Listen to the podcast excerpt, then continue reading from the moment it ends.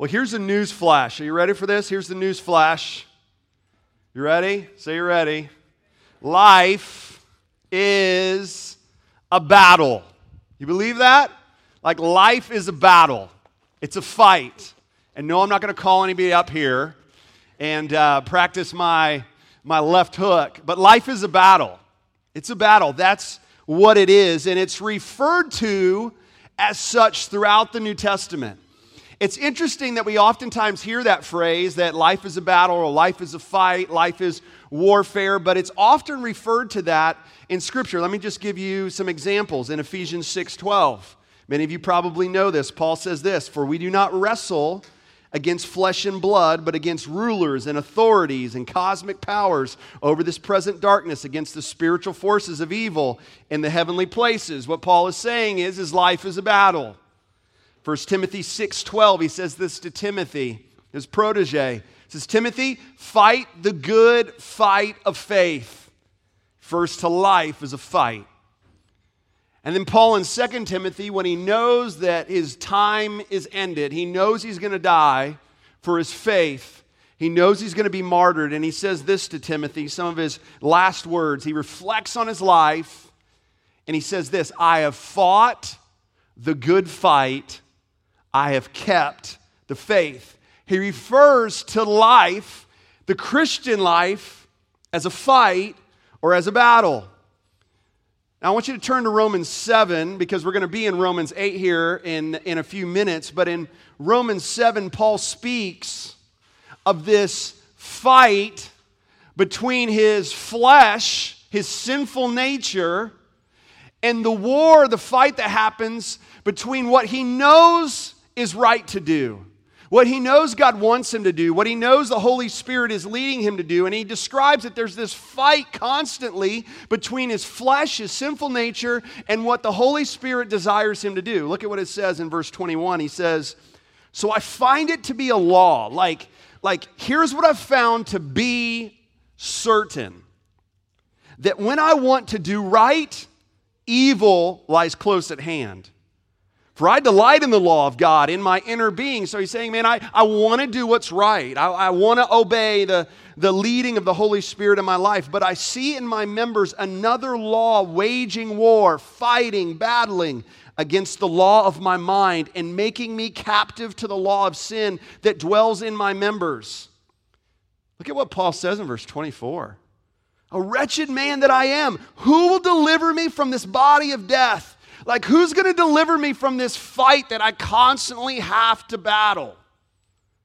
Then he says in verse 25, But thanks be to God through Jesus Christ our Lord. So then I myself serve the law of God with my mind, but with my flesh I serve the law of sin. So what he's saying is, is there's this battle, there's this fight between what he knows is truth like, I know that the Bible is truth. I know it's absolute truth. I know it's what I ought to live my life by in my faith, but also in my practice, how I live my Christian life. I mean, I know prayer is important. I know the Word of God is important. I mean, I know the power of the Holy Spirit is essential in my life. And so that's what I know is truth, but there's this battle against my sinful nature that desires to beat me down and wants to defeat me. Now, here's what I know some in this room, and I praise God for this, man, you are experiencing tremendous victory in your walk with Jesus right now. Like if we were to say it was a battle, you're like, man, I, I am just defeating and battling and seeing victory over my flesh and who I used to be. Man, I'm seeing victory over previous sin strongholds that literally held me captive. And praise God and glory to his name that I am seeing freedom from those sin strongholds that I used to once battle with. And praise God for that. Right? Praise God for that. Someone would say, man, I've seen tremendous growth in these last eight months of this year of 2017. Man, I've seen tremendous growth in my relationships.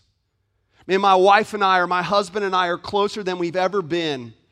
And we know that that's because of what the Holy Spirit is doing in our lives. Man, we're seeing tremendous victory over that battle that we've waged for so long in our relationships, whether that's dating, whether that's marriage, whether that's friendship. Some of you would say, Man, I've seen tremendous victory in that fight to make prayer a priority in my life. We spent four weeks on that. And you say, man, in those four weeks, or even before that, maybe in the series, The God Who Builds, that we were in 13 weeks at the beginning of this year of 2017, you would say, man, I've seen tremendous growth in my prayer life with the Lord. And man, I would say, man, I'm, I'm waging the war through the power of the Spirit and I'm seeing tremendous victory. Maybe you would say, man, I'm seeing that in my time in God's Word.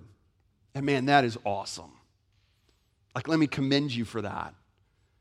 But I would venture to guess with as many people in here that are seeing tremendous victory in their Christian walk right now, there's probably some that would not be able to say that.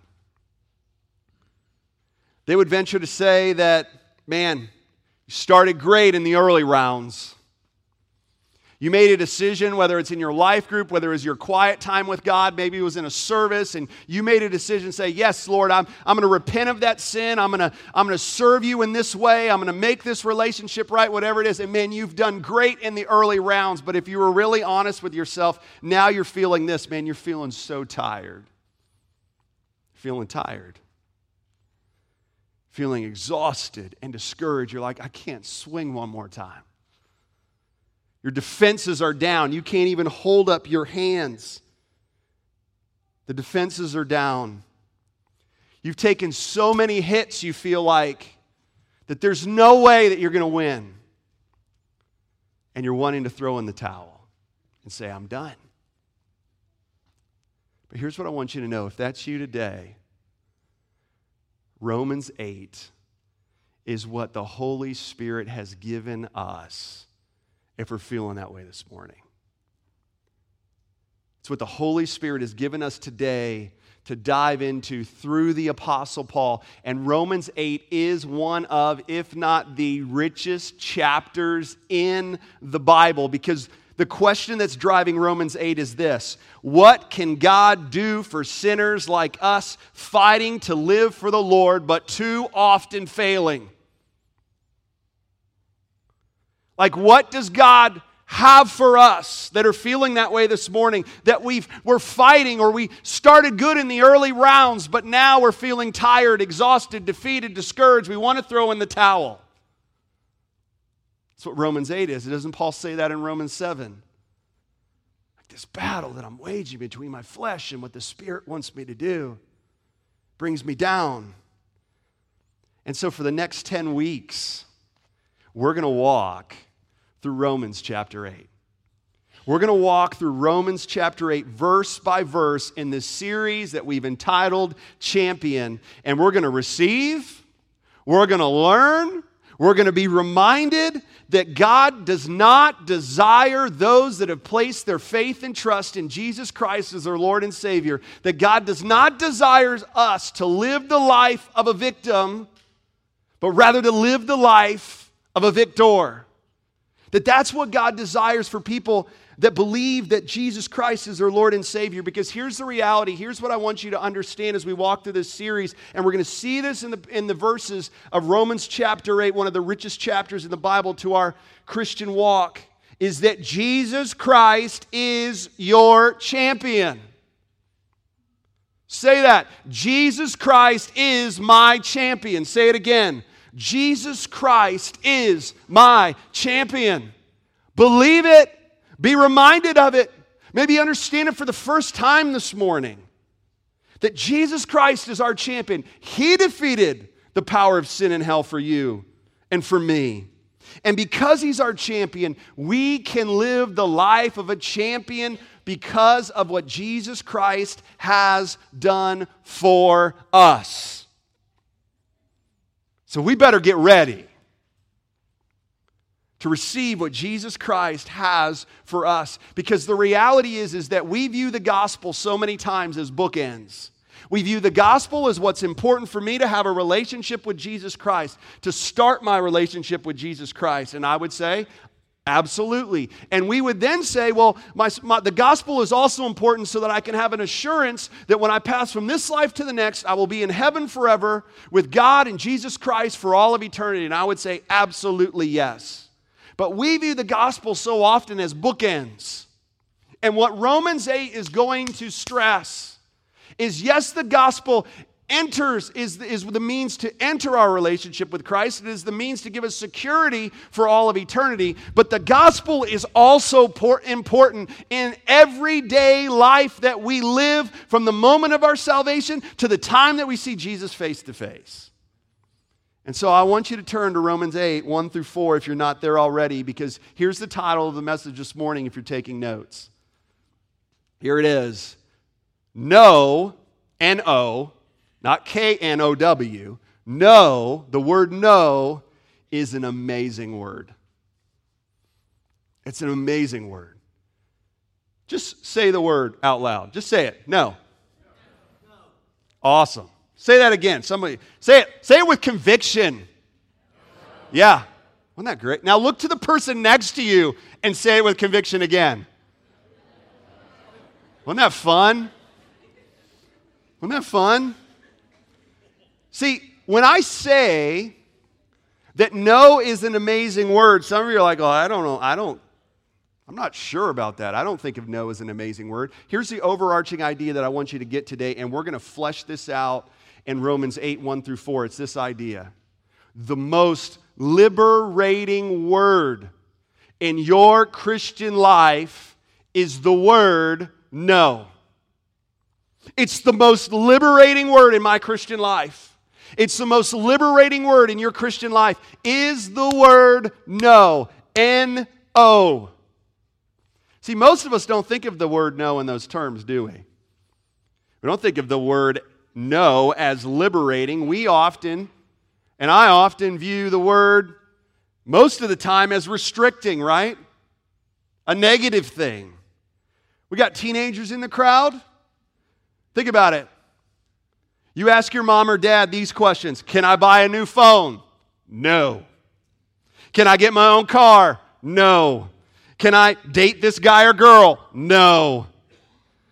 Can I have this new outfit or shoes? No. Now, I'm characterizing, but most teenagers think they, heard, they hear the word no a lot more than the word yes. To you, when you think of the word no, it's restricting, man. It is not liberating, it's not freeing. But how about adults in the crowd? Because let's not leave ourselves out of this. Think about this. We say to ourselves, Can I afford a new car? We pull up the bank statement. No. Can I move into a different house? We look at the bank statement. No. Can I afford to quit the job that I don't like? We look at the bank statement. No. And we oftentimes don't view the word no as liberating, as freeing. We view it as restricting. Now let's think about how often we view the Bible. Don't we often view the Bible in negative terms? Can I date or marry this guy or girl that doesn't believe in Jesus as their Lord and Savior? No. Can I spend all the money on myself, all my money on myself and be selfish with it? No. Can I have sex with my girlfriend or boyfriend or fiance before we're married that I love? No. Can Jesus be second, third, or fourth in importance in my life? No. I mean, how often do we view this Bible as a bunch of no's? Right? We don't view it as liberating. We don't view it as freeing. We view it as constricting. But as followers of Jesus Christ, like I said, the word no ought to remind you and ought to remind me of my greatest reality. My greatest reality. Look at what it says in Romans 8 1. Look at what Paul says. Remember what he just said in Romans 7. Like I'm feeling hopeless, I'm feeling defeated, I'm feeling tired, I'm feeling exhausted. I'm fighting this fight against my flesh and what my flesh wants to do versus what the Lord wants me to do. And then he brings himself back to this amazing reality for everyday living that the gospel provides. And he says in Romans 8 1, there is therefore. Remember what I said about therefore? When you're reading your Bible, when you see the word therefore, you say, man, what's above that? Because when I see therefore, it's drawing a conclusion based on what was shared before that verse. Paul says, therefore, there is now no condemnation. You ought to circle the word no right in your Bible. No condemnation. What that means is there's no judgment, there's no wrath, There's no fire and uh, brimstone. There's no God up in heaven with a lightning bolt ready to throw it down on you. There is therefore now no condemnation, but for who? For those who are in Christ Jesus. And so, what I want to do in the remainder of our time is I want to show you the significance of that phrase, no condemnation.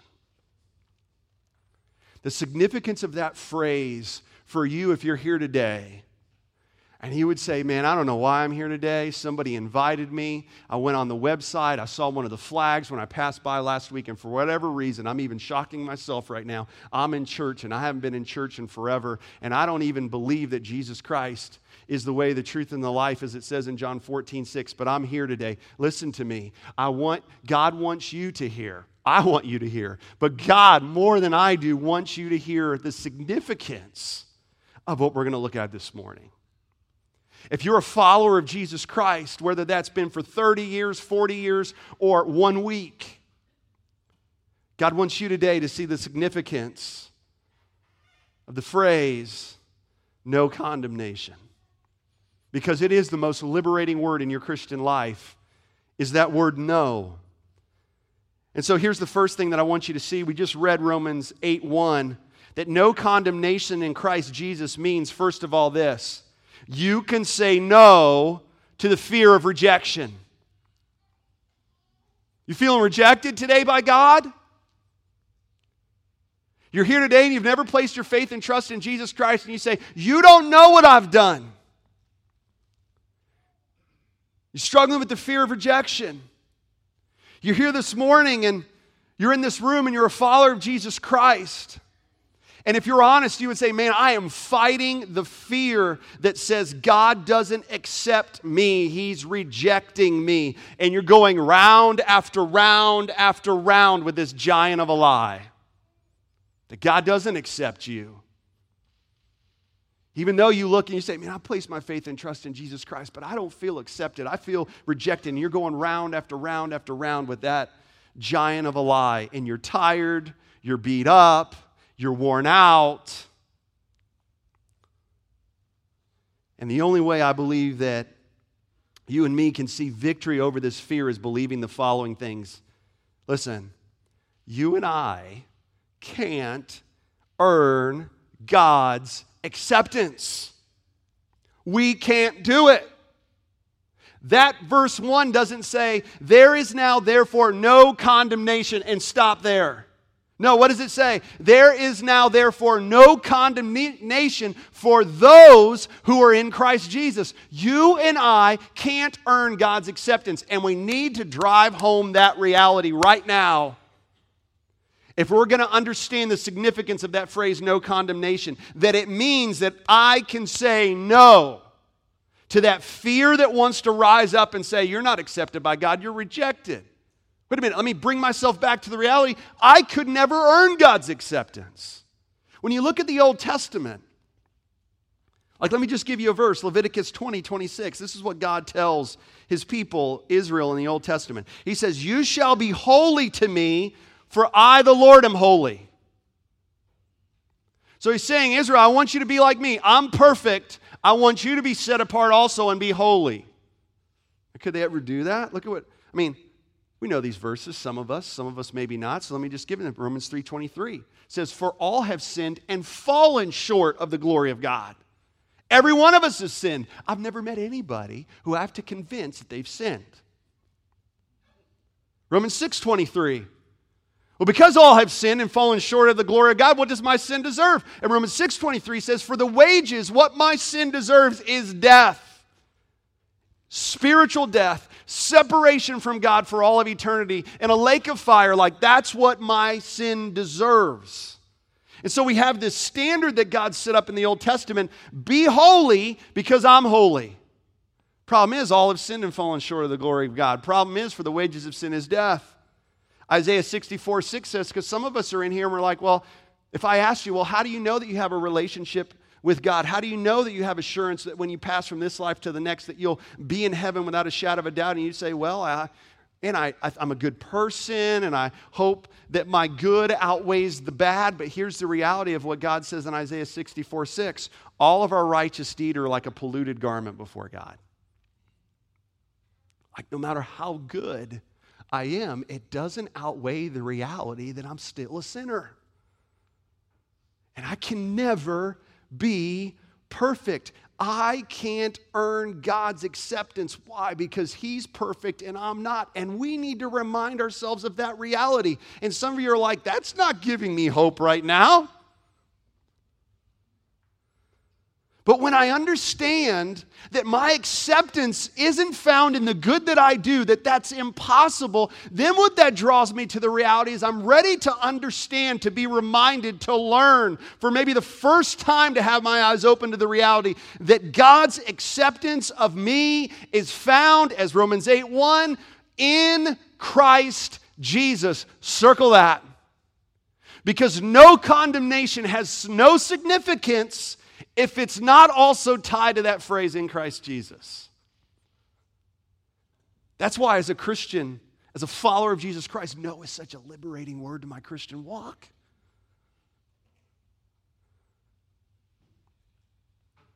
I mean, what Paul is reminding us of is the atoning, the saving work for our sin is found in Jesus Christ. I cannot do anything to enhance his triumph.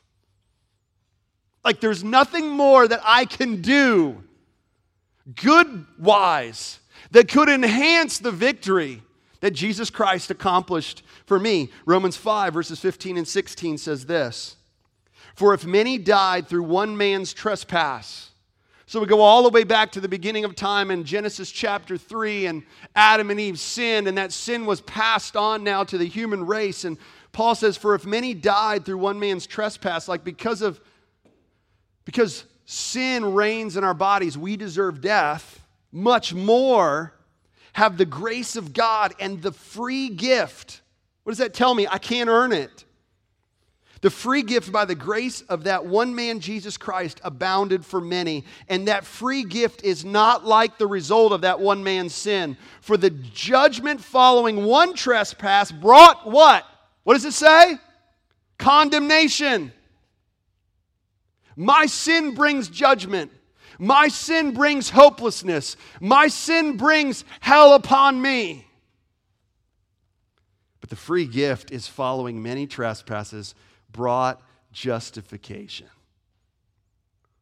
Like because of Jesus Christ and his perfect life for me, in replace of my sinful life because of Jesus Christ's death for me, the wages that my sin deserved, because Jesus rose again three days later and was victorious. Man, if that's me today and that's where I place my trust, I am justified. God accepts me. And I think oftentimes we view our salvation as God brings us from negative to zero, right? Like we were in the negative I believe in what Jesus Christ has done for me. So now I'm in zero balance. But the reality is is when I place my faith and trust in Jesus Christ, I'm not brought from the negative to the zero. I'm brought from the negative to the positive because Jesus Christ gives me his righteousness when I place my faith and trust in Jesus Christ. So when God looks at me, he smiles. Like how awesome is that? Like you could even be in your sin right now as a follower of Jesus Christ. You know what God's still doing at you? He's smiling. Not because of your sin, but because of who you are in Jesus Christ. Like I think so often, like when we place our faith and trust in Jesus Christ, we still have that element of religion, right? And it's so hard to loose ourselves of, right? Like we bring religion into our relationship with Jesus Christ. Religion says this What do I have to do to be accepted? Like some of you right now, you're followers of Jesus Christ, and that fear of rejection is just weighing so heavy on you. You're in that ring, and that fear of rejection is so tall and so big, and it's like a featherweight going against a heavyweight, and it's weighing down on you. And the reality is, is because you're bring, bringing re- religion into your relationship with Jesus Christ. You're saying, God, I know that you sent Jesus Christ to live and to die and to be risen for my sins, but there's something in me that says I still have to do something to earn your favor. Now, that's religion. What do I have to do? What do I have to do to be accepted? What good do I have to do to be accepted? Well, there's always more that I need to do to be accepted. Relationship says this I am accepted and loved because of someone else's action on my behalf. That's relationship. Relationship says, wait a minute, I am accepted.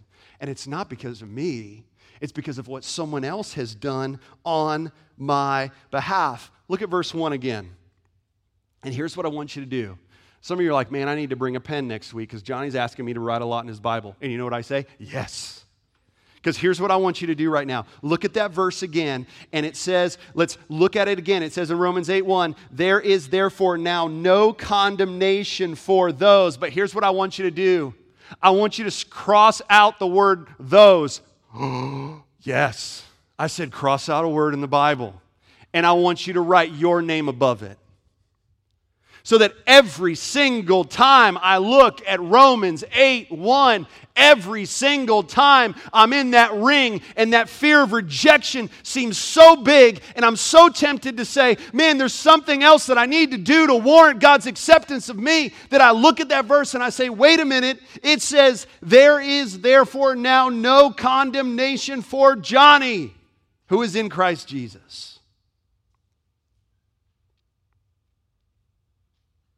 Most liberating word in your Christian life is the word no. Now, look at what he says, Paul says in verses 2 through 4. He says, For the law of the Spirit of life has set you free in Christ Jesus from the law of sin and death. Verse 3. For God has done what the law, weakened by the flesh, could not do by sending his own son in the likeness of sinful flesh, and for sin, he condemned sin in the flesh. Don't you love that? There's no condemnation for those in Christ Jesus. So here's what God did He condemned sin in the flesh through Jesus Christ. What he condemned was the power that our sin had on us.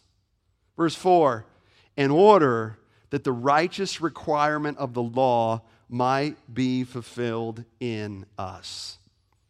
See, no condemnation means number one, you and I can say no to the fear of rejection. Here's the second thing you and I can say no to the feelings of guilt. Because I would venture to guess, maybe if you're in this room and you're like, man, I'm in the ring of life and it's not the fear of rejection that's beating me down. It's the feelings of guilt that are beating me down. And I'm believing this lie that God can't forgive that, He won't forgive that. And that giant of a lie is looks huge. And it's beating you down. And you're down on the mat. And you're beat up and you're exhausted. And if that's you today and you're feeling those feelings of guilt and they're waging heavy on you, then verses 2 and 3 are for you. Because here's what we need to believe you are free in Christ Jesus. Say that. I'm free. Say it again. You don't believe it. Say it again. I'm free. You're free if you're a follower of Jesus Christ. Because in Romans 8 2, here's what Paul does. You see it there in verse, verse 2? He gives these two alternatives there's life in the Spirit, like freedom in Christ. Living my life not out of my own flesh, but living it out of the power of the Spirit. There's life in the Spirit, there's freedom there. That's one alternative. And here's the other alternative, which is much worse. There's the law of sin and death, which brings bondage, which brings hopelessness. And in the midst of those two alternatives is this amazing phrase set free. There's no bondage in authentic Christianity.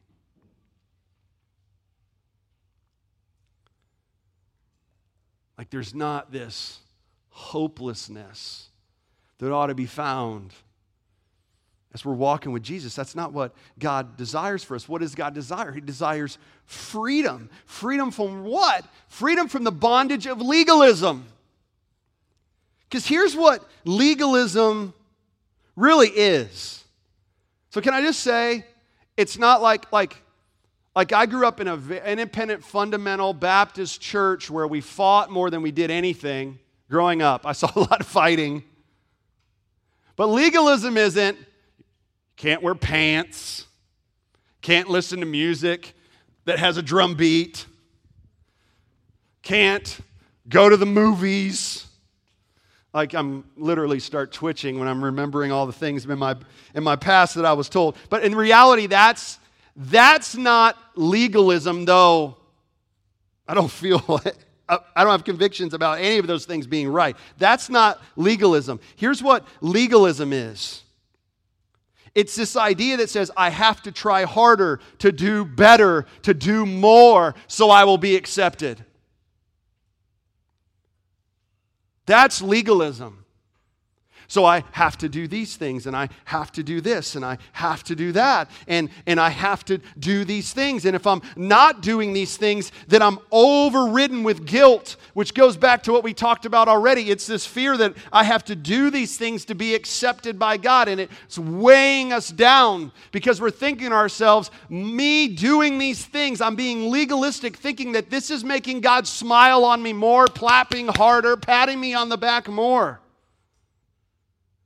Which then leads to, we don't have time to talk about the erosion of this idea because I'm doing these things and you not, you're not, therefore I'm more spiritual than you are. But legalism is all about I need to do these things to be accepted. And what Paul is saying, man, it's the law of sin and death. It's trying to meet the challenge of God's holy law with our own self mastery. Like, I can do this. Like I can just walk out of here and apply what I heard in church today. I don't need the Spirit. Once again, that's why we read Jude 24 and 25 when we, before we walk out of these doors. To remind ourselves of the reality wait a minute, it's not what I can do, it's what Jesus Christ has done. But isn't legalism attractive to the human heart? See, some of you are like, man, I, I love wearing pants. I love music with a electric guitar and a drum beat. I love going to the movies. And we could go on and on and on with all the things. So maybe legalism doesn't tempt you that way, but maybe it tempts you in others. Tempts you in other ways. I mean, it's attractive to our human heart because there's something in us that says, Ooh, I like the idea that I can do something for God that's going to make him prouder of me. Because what does it do? It elevates what I have done. There's something attractive about that. There's something that we are tempted to think that. And when Paul says there in verse 2 that the law of the Spirit has set us free from the law of sin and death, here's what we need to understand. The law in the Old Testament, so Exodus 20 has the Ten Commandments. It's what we're referring to as the law. So, those standards that God set up, they were never solely meant for us to live them so we could earn God's favor because the reality is is God set up a standard that he knows that we could not perfectly meet. Yes, those 10 commandments were to set his people apart from everyone else. And that's why God set up a sacrificial system, is because he knew his people couldn't keep every one of those without disobeying. So that they would learn that something else had to die in place of their sin. So the purpose of the law was not solely to reveal that hey here's a standard that you can live up to it was actually one of the purposes was is to reveal to them that they couldn't do it that they needed a helper and listen, in God's kingdom, listen to this, in God's kingdom, legalism is illegal. Like, how awesome is that? because it violates what Paul says in verse 2 is the spirit of life. Legalism says, I can do it. Spirit of life says, No, you can't. Jesus did it. And He's given you the Holy Spirit to help you live a life that does please Him. Galatians 5 1 says this For freedom Christ has set us free. So, based on that reality, what does He say? Stand firm, believe it. So when I'm fighting against those feelings of guilt that want me to say, man, Jesus Christ can't forgive that. No, no, no, not this. No, no, no, not what you just did with your spouse. No, no, no, not what you just saw online. No, no, no, not that lie and that gossip that you just told. No, no, no. God can't forgive that. When you're thinking about that and you those feelings of guilt are waging war on you and beating you down, what do you bring yourself back to? Wait a minute. There's no condemnation in Christ Jesus. Man, I need to bring myself back to living in the Spirit. I've been trying to do this on my own, and I see where it gets me. It only brings me bondage. See, here's what else we need to remember to speak to that feelings of guilt. God has forgiven your sins through Jesus Christ, and so should you. See, some of you are saying, man, I know Jesus forgave me of it, but I can't forgive myself. Like, how contrary is that to the gospel. So you're bigger than God? You're greater than God? I mean, it says there in verse 3, look at it again. For God has done what the law, you know what you ought to put? What you, put your name there. For God has done what Johnny, weakened by the flesh, could not do. By sending his own son in the likeness of sinful flesh and for sin, he condemned the sin in the flesh. I see two, twofold truth about Jesus here quickly. Jesus was born in our likeness. You see that? I love that that verse gets across the idea that Jesus didn't stand at a distance. Like, have you ever, maybe you've served in our children's ministry. I hope this hasn't happened, but it probably has in the 13 years. Or you're, or you're babysitting someone and your kid throws up. Not your kid, somebody else's kid. And that kid throws up, and you're like, oh my goodness, I gotta clean this. Or some of you, some of us, I would think this, I put, is it almost time for service to end and the parent can come and do the work? Right? God forbid us. God forgive us of that thought. But you're, you're going there, and what are you doing? You're like at a distance. This is the way I would be. Like, first of all, I'd be, because I would probably almost throw up. But you go and you're like, you take a, maybe a napkin and you're like, huh, and you throw it over it.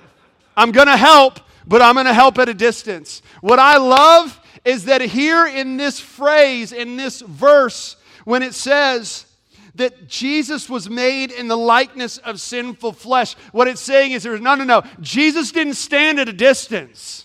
He rolled up his sleeves and he says, I love my people and I'm putting on human flesh and I'm going to live this life and I'm going to know what it's like to be hungry and I'm going to know what it's like to be tempted and I'm going to know what it's like to grieve and I'm going to know what it's like to be betrayed and I'm going to know what pain's like. I'm rolling up my sleeves so that Hebrews 4:15 I can identify with them in every single way. So man, those feelings of guilt that Jesus, I know you forgave me, but I can't forgive myself. We're cheapening what Jesus has done for us. We don't have time to turn to Philippians 2 7 through 11, but you can write that down, which talks about Jesus and how he came in humility and how he endured the cross and he emptied himself and he's victorious right now in heaven at the right hand of the throne of God. He is champion. Think about it like this I forgot my wallet in the car. So the 11 a.m. will see this visually.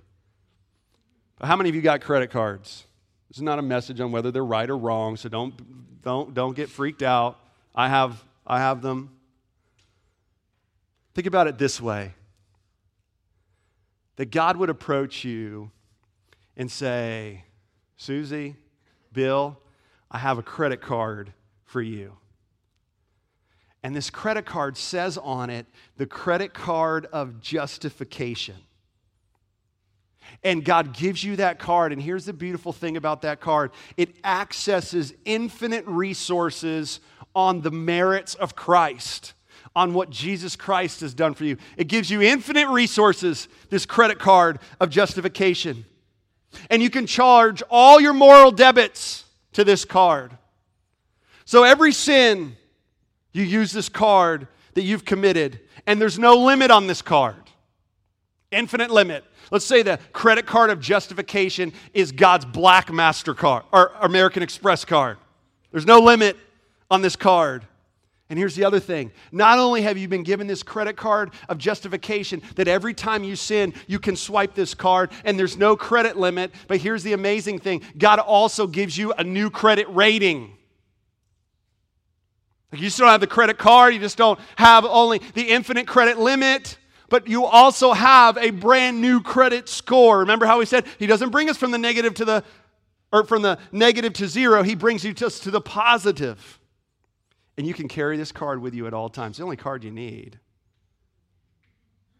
And whenever you sin, and whenever I sin, it's charged to Jesus. And God will never declare you bankrupt. Like, how awesome is that idea? And some of us say, well, man, like that illustration kind of rubs me the wrong way because couldn't you abuse that card? Like, I'm just going to go ahead and sin and slide that card because I know Jesus has already forgiven me.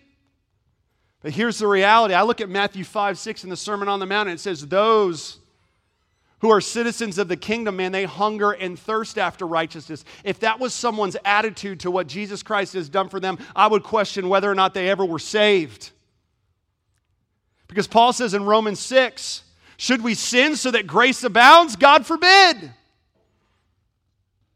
When I understand what Jesus has given me and those feelings of guilt can be washed away, and yes, when I sin and when I do wrong with someone else or towards God, yes, I need to ask forgiveness of it, but I need to bring myself back to the reality that I don't need to crucify myself in believing that really Jesus hasn't forgiven it. That's why he was crucified.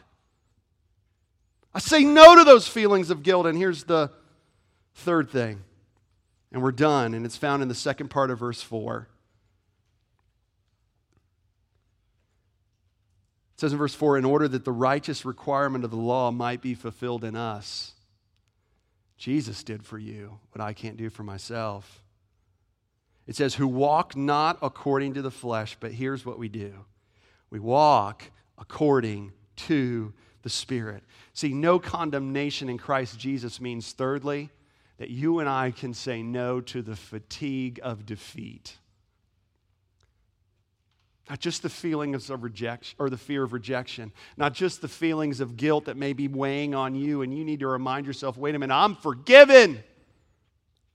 But maybe the fatigue of defeat, and you're in that ring and you feel beat down and you want to give up and you're, and you're wanting to throw in the towel and you say, Man, I'm tired of failing. I'm tired of fighting and then failing, fighting, then failing, fighting, then failing. And I'm tired, and that giant, that fatigue of defeat is just beating on me. And you feel like Paul in Romans 7. But here's what I want you to understand in this idea is that fighting out the flesh, fighting out of the flesh results in fatigue. Here's what I've found in my own heart